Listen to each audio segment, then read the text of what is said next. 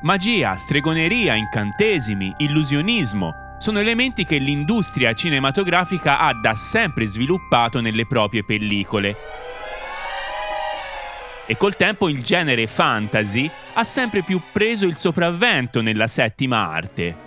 Il cinema è già di per sé magia e un film fantasy ci trasporta immediatamente in questo immaginario senza tempo, facendoci tornare bambini, facendoci sognare. È davvero interminabile la lista dei film che includono elementi magici nella loro storia.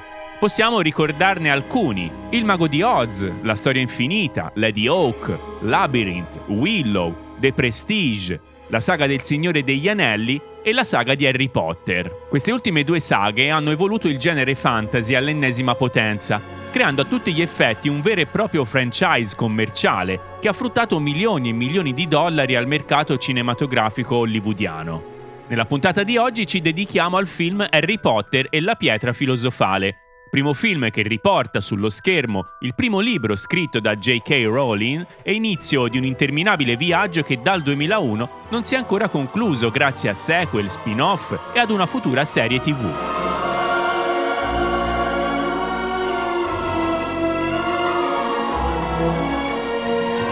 Immagino che in alcuni di voi, appena ho pronunciato la parola Harry Potter, abbiano risuonato nella mente le prime note magiche del tema musicale che ormai è storia e che tutti conoscono.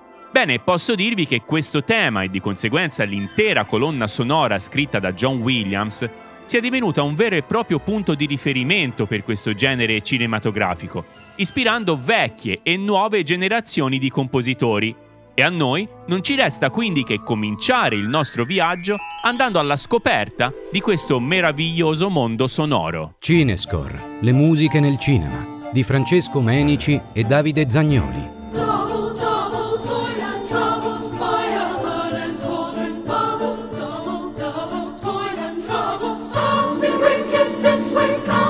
Harry Potter e la pietra filosofale è un film del 2001 diretto dal regista e sceneggiatore Chris Columbus. Columbus è entrato nella storia del cinema definendo i connotati del genere family, quindi commedie per bambini e adulti. Nella sua carriera possiamo ricordare i primi due film, per esempio, di Mamma ho perso l'aereo, Mrs. Doubtfire, L'uomo bicentenario e giusto appunto i primi due capitoli della saga di Harry Potter. Ognuno di questi film è ricordato da grandi e piccoli, ma quello che ha davvero marcato lo stile di Columbus e di conseguenza il suo successo è stato indubbiamente Mamma ho perso l'aereo, uscito nelle sale nel 1990 un film reso ancora più magico dalle meravigliose musiche composte da John Williams. Provate a pensare questo film senza le musiche e vedrete che tutta la magia legata al Natale e al calore della famiglia svanirà in un attimo. Continuando a parlare di magia, possiamo dire senza ombra di dubbio che John Williams sia un artista che riesce ad accarezzare l'inconscio del pubblico questo con una totale leggerezza e classe che in pochi nella storia della musica da film sono riusciti a fare. È un grande melodista e posso dire che proprio in questo genere family riesca ad esprimere ancora di più tutta la sua purezza, raffinatezza ed essenza stilistica. Riguardo a Harry Potter e la pietra filosofale, Williams ha trovato ispirazione, come quasi sempre accade scrivendo per cinema, nel passato, nel mondo classico.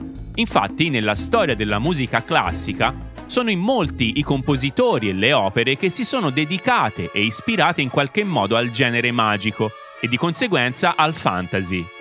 Possiamo ricordare per esempio il celebre poema sinfonico L'apprendista stregone, composto dal francese Paul Ducasse, un esponente dell'impressionismo musicale.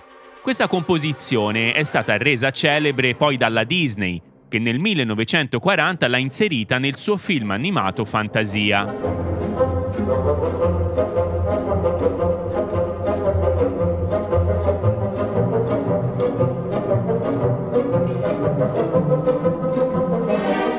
Oppure nella partitura de Nell'antro del re della montagna di Edvard Grieg, della suite numero 1 opera 46 ricavata dalle musiche di scena del Peer Gynt di Ibsen e che fa da sfondo alle grida di minaccia dei troll contro il protagonista.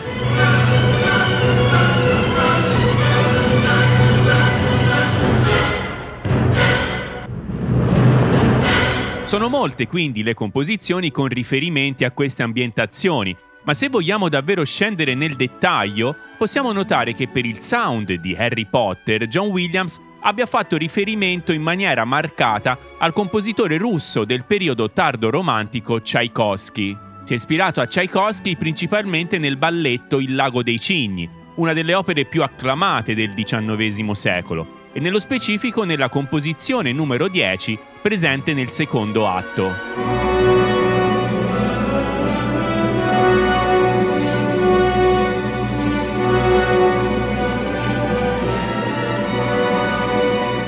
In riferimento sempre a Tchaikovsky, ha preso grande ispirazione anche dallo schiaccianoci e nello specifico nella danza della fata confetto.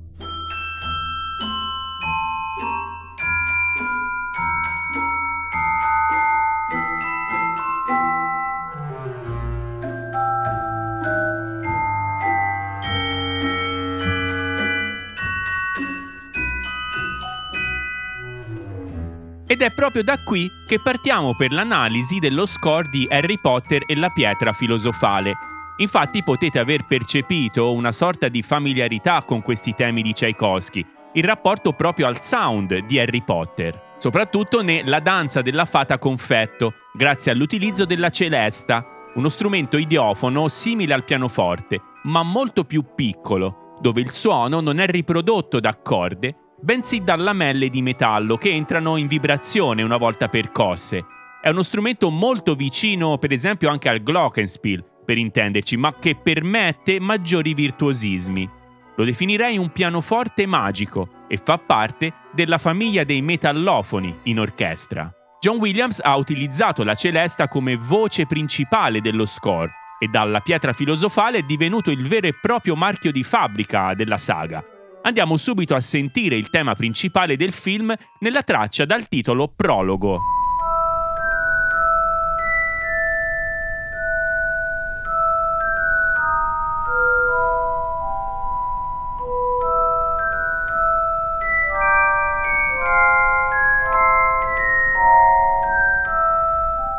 John Williams in alcune interviste ha affermato che ha scelto di utilizzare il suono della celesta per ricreare un effetto magico e misterioso e al tempo stesso che trasmettesse di riflesso allo spettatore la solitudine. Se fate caso, infatti, il prologo comincia proprio con la celesta solista. Williams voleva creare inoltre un effetto di totale fluttuazione che rispecchiasse come il voler fuggire da una realtà e al tempo stesso che riflettesse anche l'abilità magica di abbandonare la gravità.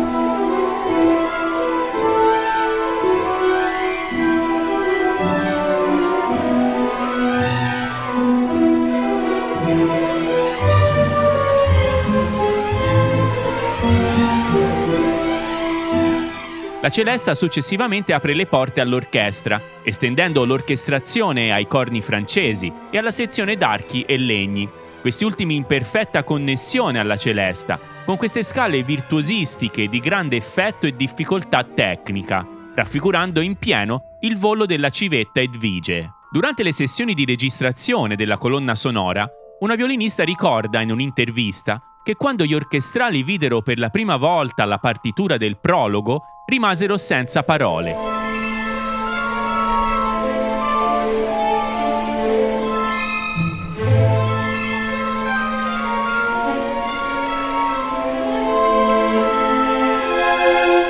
Da un lato per la bellezza sopraffina che aveva raggiunto Williams appunto nel comporla, e al tempo stesso per la preoccupazione che avevano nel riuscire ad eseguire quei passaggi così difficoltosi e veloci.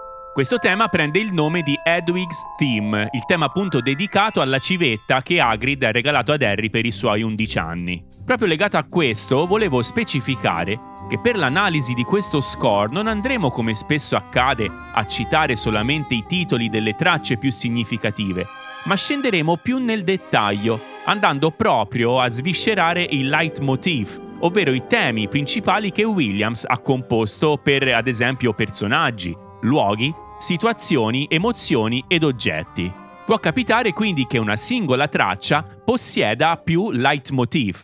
La concezione del leitmotiv è nata intorno alla fine del 1800 ed era utilizzata principalmente per le opere liriche. Uno dei maggiori esponenti fu Richard Wagner, che nel ciclo de L'anello del Nibelungo compose ben 74 leitmotiv. Questa tecnica è stata adottata di conseguenza anche nella musica per film, un altro esempio lo possiamo trovare nella saga de Il Signore degli Anelli con le musiche composte da Howard Shore e dove si raggiungono quasi i 100 leitmotiv.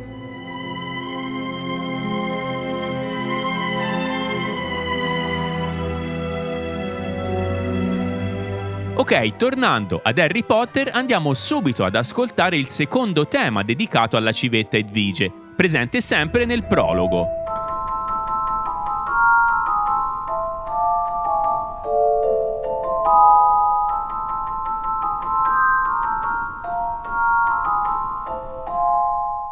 John Williams compose i temi di Edvige prima che il film fosse completato nelle riprese. Infatti la Warner Bros. gli chiese di comporre una musica per il trailer di anticipazione del film. Quindi in un primo momento questo tema era letteralmente abbozzato, ma piacque talmente tanto alla produzione che decisero di tenerlo come tema principale del film. Un elemento davvero fondamentale del primo tema Edvige, ma in generale per gran parte dei temi presenti nel film è quello che sono stati pensati come dei veri e propri valzer, quindi hanno un tempo in tre. Questo sicuramente per rispecchiare la retorica magica e incantata che possiamo trovare per esempio anche nel tema de La Bella Addormentata, composto sempre da Tchaikovsky e utilizzato successivamente anche dalla Disney nel suo film d'animazione del 1959.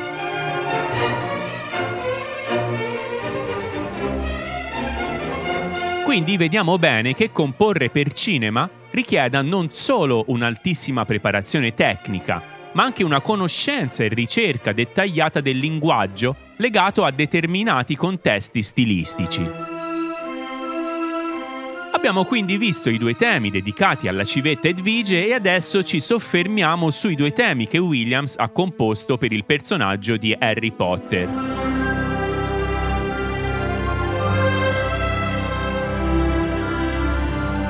quindi due leitmotiv che possiamo ritrovare nella traccia della colonna sonora dal titolo Harry's Wondrous World.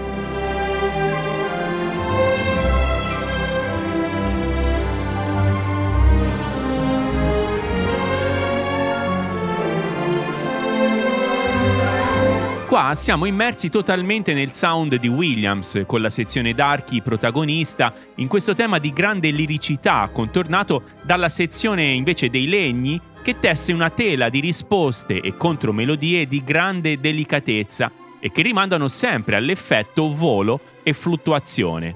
Questo effetto lo possiamo ritrovare anche nel secondo tema dedicato al giovane mago, con in più una caratteristica melodica davvero incredibile.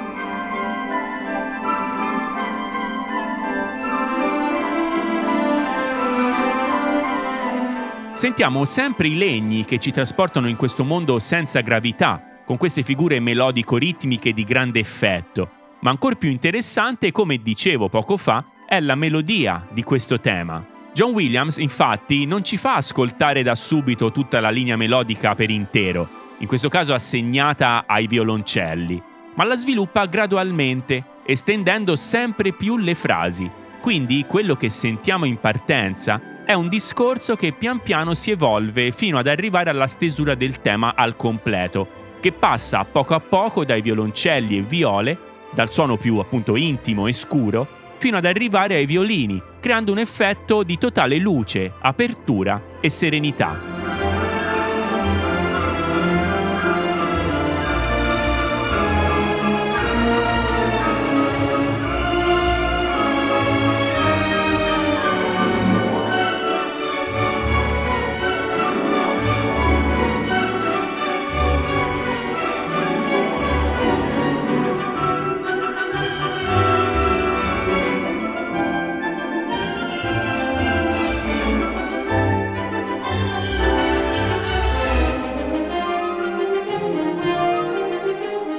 Come se ci proiettasse all'interno del protagonista, con le sue insicurezze che pian piano si allontanano, dando spazio ad una maggiore conoscenza di sé e delle sue potenzialità. Una caratteristica fondamentale nell'utilizzo dei leitmotiv è che questi possono essere utilizzati e modificati durante il film nei più disparati modi, per esempio orchestrati in maniera diversa, oppure eseguiti a velocità ridotta, o al contrario eseguiti in modo più incisivo per valorizzare una determinata scena.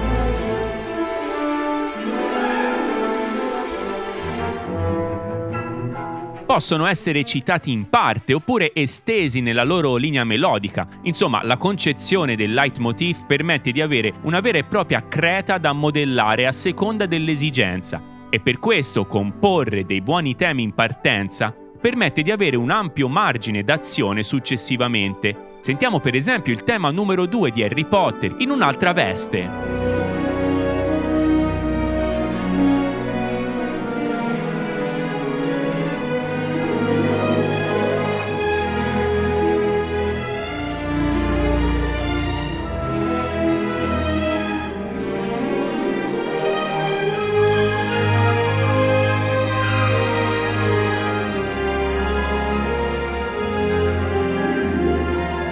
Sentite come le orchestrazioni di John Williams riescono a creare un flusso sonoro così ricco di colori e morbidezza?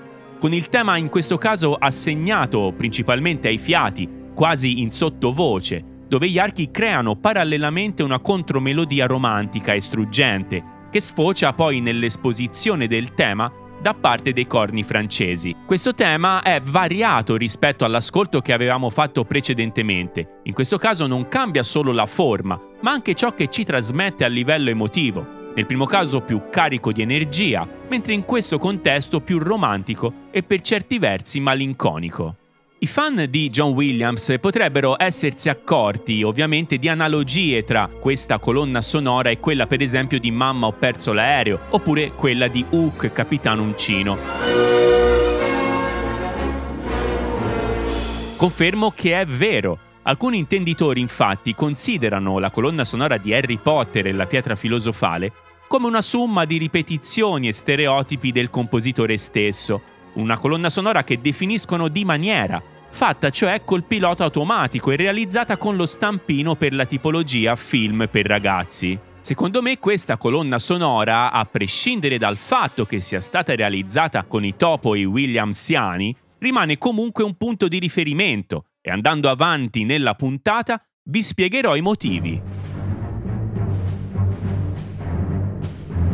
Ok, fino ad ora abbiamo esplorato i temi che riguardano Edvige, la civetta, ed Harry Potter. Adesso soffermiamoci su temi invece che riguardano i luoghi, primo tra tutti Hogwarts.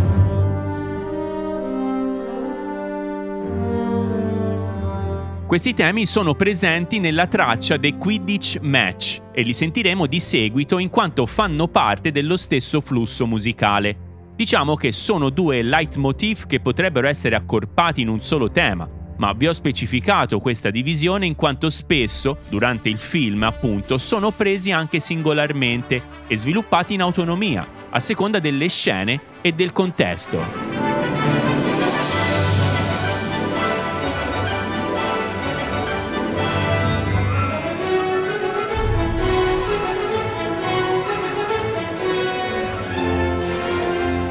Questi fanno riferimento alla partita di Quidditch, ma in generale sono utilizzati anche per definire scene gloriose, epiche ed action. I temi rimandano a tutti gli effetti ad una cavalcata orchestrale degna del compositore russo Prokofiev e ad una pseudo fanfara in puro stile Star Wars.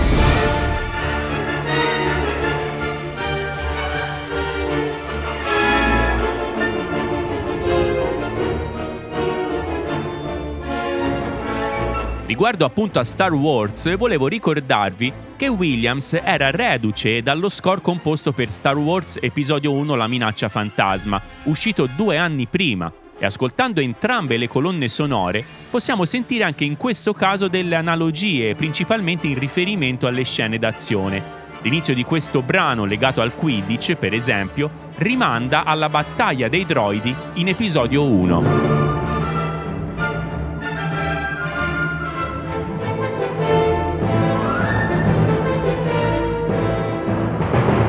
Rimanendo in tema di Quidditch, John Williams ha composto anche un'altra linea tematica molto emozionante e la possiamo trovare nel brano Mr. Longbottom Files, un tema che rimanda sempre alla sensazione di fluttuazione e di volo grazie ad una sezione d'archi spremuta al massimo, in queste linee melodiche e liriche che rimandano ad un vero e proprio sinfonismo romantico.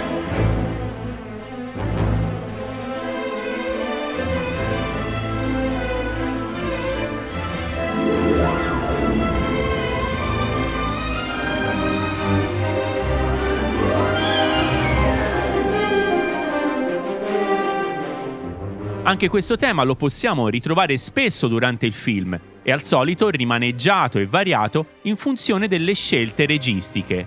Continuando il nostro viaggio nello score, andiamo adesso a soffermarci su tre temi.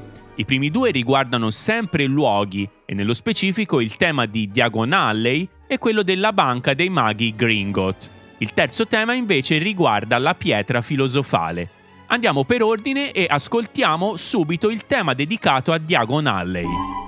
Qui siamo in un'atmosfera totalmente diversa dalle precedenti. Si richiamano infatti sonorità medievali, con questi tamburelli e flauti che ci trasportano in questo paese senza tempo.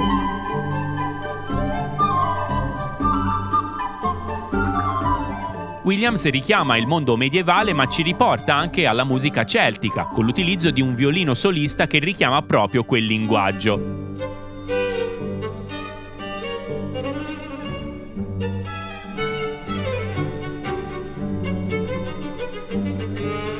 Un tema sorprendentemente positivo e leggero, Ovviamente niente di geniale in termini tecnici, in quanto è comunque qualcosa di già sentito e per certi versi scontato. Ma secondo me non dobbiamo solo tener conto del fattore compositivo per valutare una colonna sonora. È importante anche valorizzare la capacità che ha un compositore di modellare una scena ricercando dal passato o da altri contesti di stile e genere un sound attinente quindi è indubbiamente anche questa apertura mentale e questa conoscenza a 360 gradi del linguaggio musicale che permette ad un compositore di trovare la chiave e l'idea giusta per la sonorizzazione di una scena. Il tema della banca dei maghi Gringot si apre con le sonorità della sezione degli ottoni, che ci trasmettono una sorta di maestosità e prestigio, un sound molto affine anche agli inni britannici. Successivamente subentra il vero protagonista di questo tema, e cioè l'oboe, in questa melodia ambigua, grottesca, ma al tempo stesso molto misteriosa, trasmettendo immediatamente nello spettatore il carattere dei goblin, gli esseri appunto che gestiscono la banca.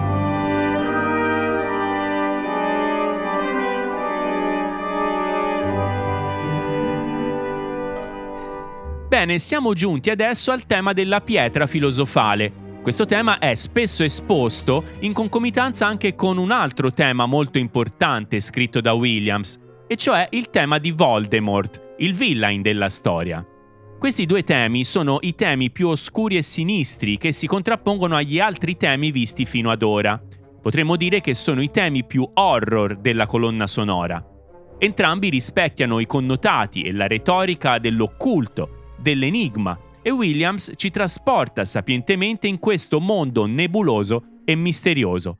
Questo è il tema dedicato alla pietra filosofale.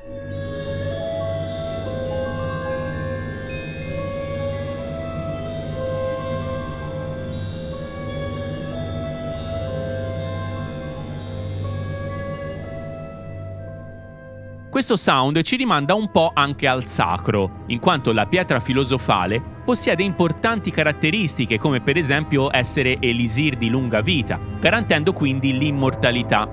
Facendo mente locale, possiamo ritrovare queste sonorità anche in altri score di Williams, come per esempio in quelli della saga di Indiana Jones, dove anche in quel caso ci sono riferimenti ad oggetti con poteri speciali.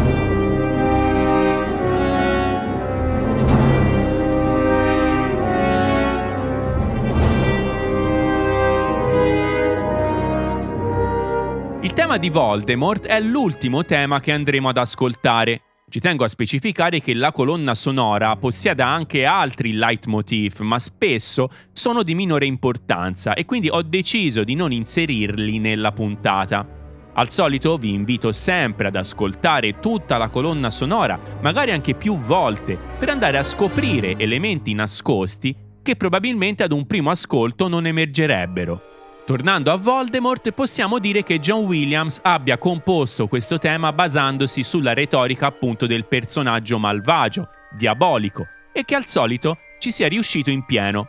Il tema che andremo ad ascoltare è composto da due leitmotiv che per comodità raggrupperemo insieme in una sola linea melodica tematica.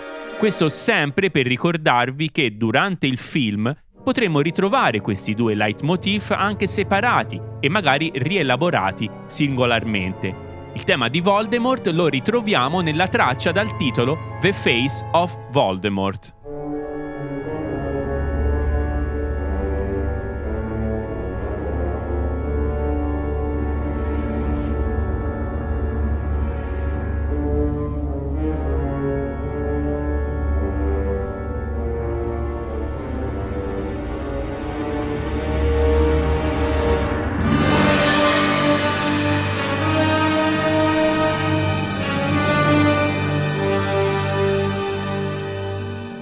Williams caratterizza il villain con questi suoni oscuri dati dalla sezione degli ottoni gravi, marcando notevolmente l'inquietudine e anche la minaccia che si contrappone al clima invece più solare e spensierato degli altri temi. È un tema che sarà sviluppato maggiormente nel secondo capitolo della saga, e cioè nella Camera dei Segreti. In questo primo capitolo ha diciamo una funzione pressoché introduttiva del personaggio, presente appunto in una piccola percentuale in rapporto alla durata del film. Il tema di Voldemort è costituito da poche e semplici note, ma quando queste arrivano al nostro orecchio percepiamo subito che dobbiamo stare in allerta, che accadrà qualcosa di inaspettato nella scena e soprattutto che aleggia la presenza di Voldemort.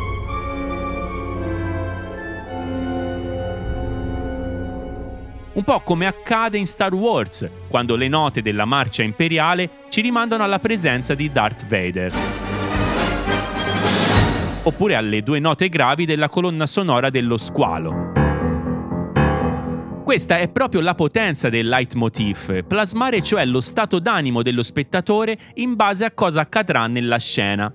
È interessante notare che Williams crei spesso anche un mix tra il tema della pietra filosofale e quello di Voldemort, come se dialogassero insieme in perfetto stile contrappuntistico. Questo lo possiamo sentire per esempio verso la fine del film, quando Harry si imbatte nel villain e dove Williams crea in questo intreccio melodico una sorta di riassunto dei temi oscuri del film.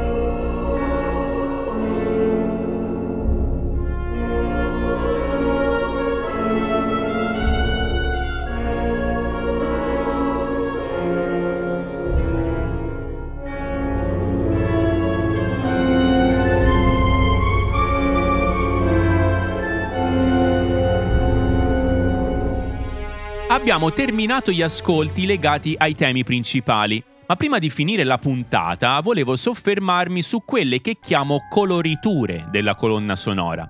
Oltre ai temi ascoltati, infatti, vi sono degli elementi che Williams utilizza per marcare le scene e, in questo caso, per enfatizzare l'effetto magico. Sono elementi transitori, quindi, spesso caratterizzati dall'utilizzo del coro, e anche di strumenti metallofoni che richiamano l'effetto di campanellini. Quello che andremo a sentire adesso è presente nella scena di apertura del film, quando Albus Silente crea un incantesimo togliendo con la bacchetta la luce dai lampioni, questo per creare una maggiore oscurità nel centro urbano che gli permetterà di lasciare il piccolo Harry alla casa dei Darsley.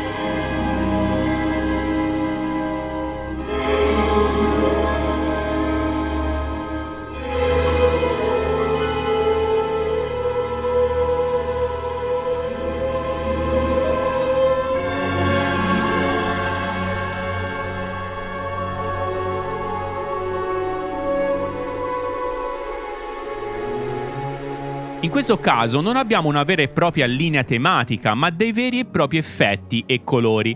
Queste tecniche rimandano ad un approccio più avanguardistico nella scrittura, ma assolutamente di grande effetto per un film di questo genere, quindi l'utilizzo delle tecniche d'avanguardia permette anche ad un compositore di creare una sorta di sound design senza per forza utilizzare effetti sonori ripresi per esempio in natura. La colonna sonora di Harry Potter e la pietra filosofale è stata candidata agli Oscar 2002, ma quell'anno il gioco non era per niente facile in quanto vinse lo score di Howard Shore, composto per La Compagnia dell'Anello, primo film della saga de Il Signore degli Anelli.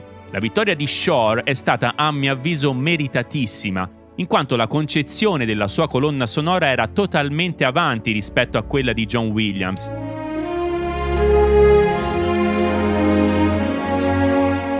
Non tanto per una ricerca di sonorità innovative, quanto proprio per l'utilizzo e l'organizzazione del materiale tematico. Come abbiamo visto nella nostra analisi, ovviamente anche John Williams utilizza il materiale tematico a regola d'arte, ma diciamo in confronto a Howard Shore siamo su un altro pianeta. E forse è proprio qui la critica che in molti fanno alla colonna sonora di Williams, quella cioè di rispecchiare degli stilemi per film da famiglie, per esempio, come in questo caso, già sentiti nelle sue opere precedenti, come per esempio quelle già citate di Mamma ho perso l'aereo e Hook Capitano Uncino con il rischio quindi di ricadere nel già sentito, nell'autocelebrarsi di continuo senza una vera e propria ricerca del nuovo.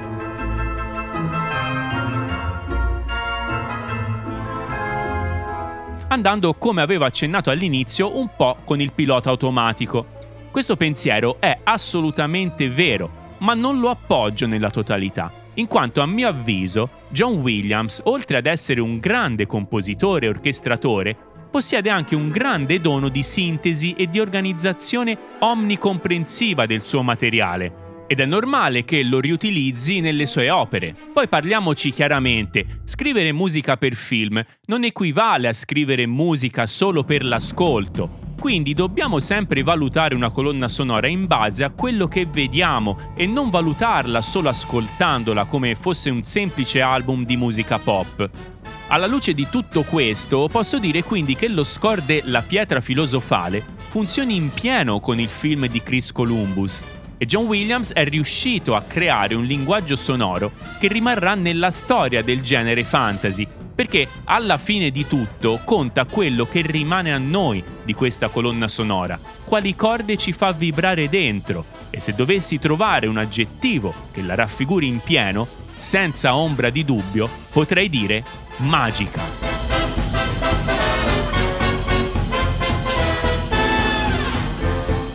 Vi ringrazio davvero molto per aver ascoltato questa puntata fino alla fine. Un ringraziamento speciale va anche a Cristina che sul nostro gruppo Telegram Cinescore la musica nel cinema ci ha consigliato di parlare appunto di questa bellissima colonna sonora quindi se ancora non l'avete fatto iscrivetevi sul nostro gruppo in modo da consigliarci e proporci delle nuove colonne sonore da trattare o in generale per parlare della nostra passione. Di nuovo grazie a tutti e ci risentiremo a breve per parlare ancora di colonne sonore. Cinescore, le musiche nel cinema. Voci e testi Francesco Menici. Missaggio e post produzione Davide Zagnoli.